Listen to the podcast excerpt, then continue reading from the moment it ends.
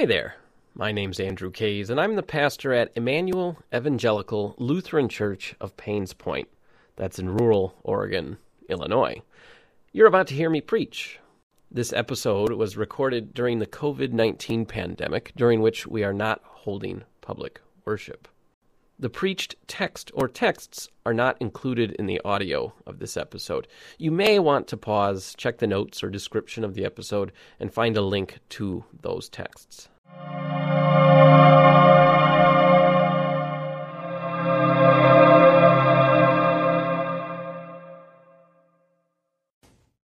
Grace and peace to you, sisters and brothers in Christ. Last week, we looked at why, uh, in our tradition, the Ascension and its corresponding day in the church year tends to get minimized for bad reason.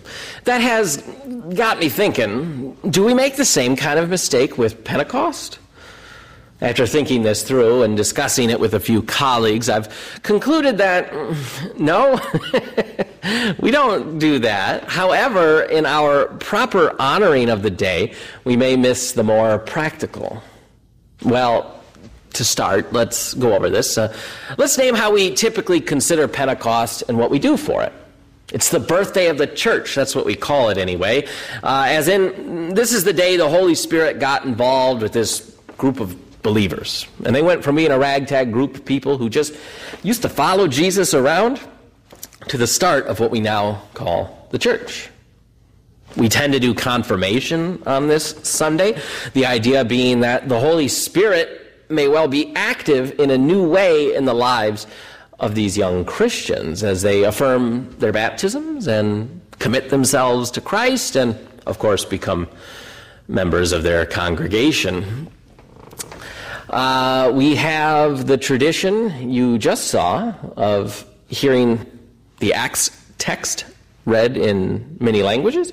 That gives us a sense of what it was like to hear words that you can understand in the midst of so many that you cannot. And it also serves to remind us that uh, God is not just for people like us who, you know, look like us and speak like us and live where we live. Instead, this is a God for all nations, all peoples. So there's three things we do to honor the holiday, and, and frankly, that's not at all an exhaustive list. That's just common things.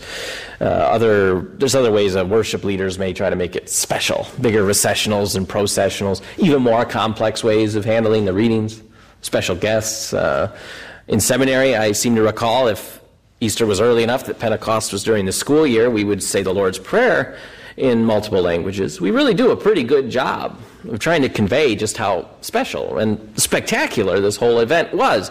This was God acting in the world in a new, big way, the indwelling of the Holy Spirit among many people. And, and it's the way God continues to act in the world. It ought to be lifted up, remembered, celebrated. And our ceremony tends to get at that. But maybe it's not all grandiose. Maybe there's something practical here that we've missed. Well, I already foreshadowed that. For this two volume story that is Luke and Acts, at least one fruit of the gospel is the church. It's the visible, measurable impact of Christ's ministry, death, and resurrection and ascension here on earth. Now let's pretend for a second, just pretend that that were the whole fruit of the gospel. It's not, of course. Luke still talks about forgiveness and salvation and the resurrection and so on. But how is the church itself good news good enough to write a whole second volume?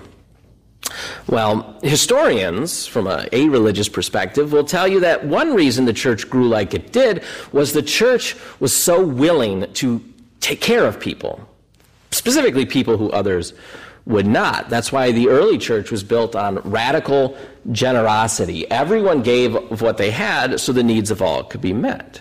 It's not a political statement, it's just what had to be done in, for the church to do its job at that time and place. The gospel that is the church then is that there was finally a community that would welcome in people from other communities, other families, outcasts, outsiders, and they would take care of each other. In an era without social programs, no social safety nets, this was the difference between life and death for many. It's worth noting that, as is evidenced in today's text, that the Jewish people were already, you know, they spanned several countries. They spoke many languages. God was already crossing those barriers, but there were still religious and ancestral connections there. The church sprung up and crossed even those barriers too. Okay. So we've moved from the grandiose tongues of flame, the, the movements of God manifest in, in this loud and incredible way, miracles of speaking and understanding, to the pragmatic and worldly effect of the church community taking care of friends, neighbors, strangers, and enemies alike. The church that was born that day. Now, for sermon content, I'm really moving in the wrong direction. Uh, it's getting more nitty gritty and more down to earth with each passing moment, and there's no sense in stopping now because there's a through line in all this that takes us to the even more practical. The miracle of Pentecost, let's just set aside the spectacle of it, is that people could understand each other. That's the birth of the church as we know it one fruit of the gospel that a new community would care for anyone who cared to join them, and they'd do it in Christ's name with God's help. That's two very practical details that belong together because people cannot coordinate and care for one another and their neighbors if they cannot communicate. Communication typically, of course, looks like spoken language, but there's more to it. The point is this the first gift of the Spirit on the birthday of the church is the ability to communicate because you can't be church. You can't be community at all without communication.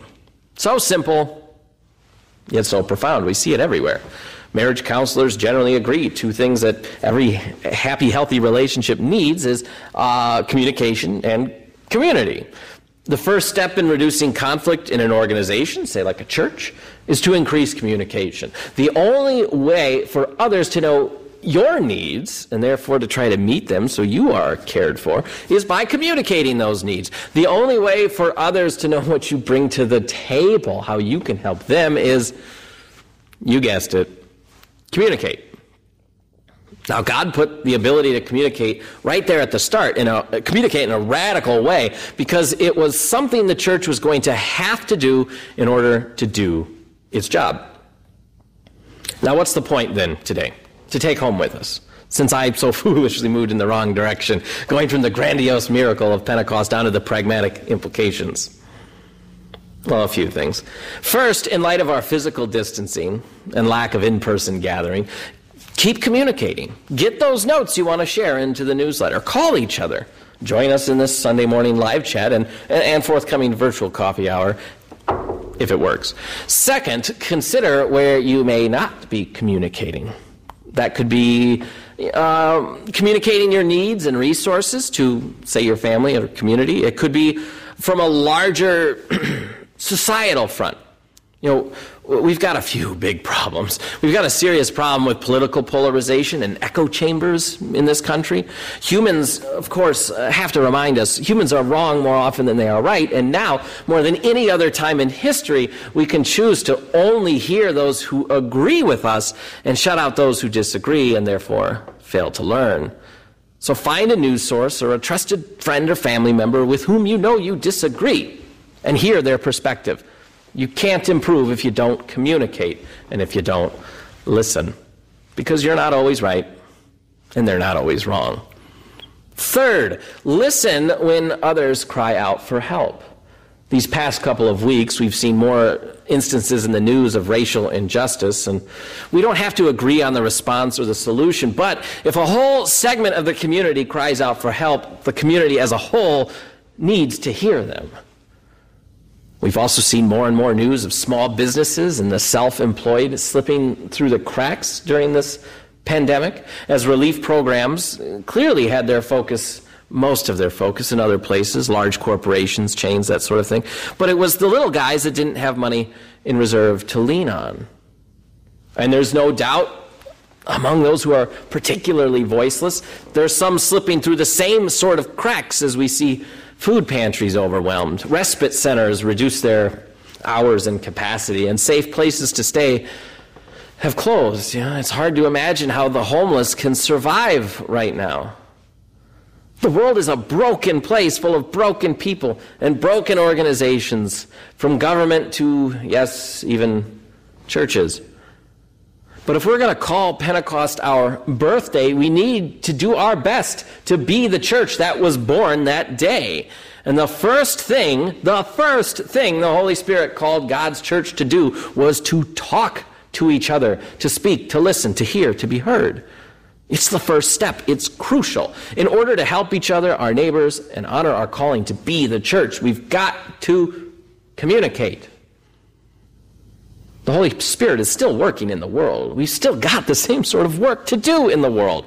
And it's not all spectacle and tongues of flames and glorious miracles. Sometimes it's just speaking our needs.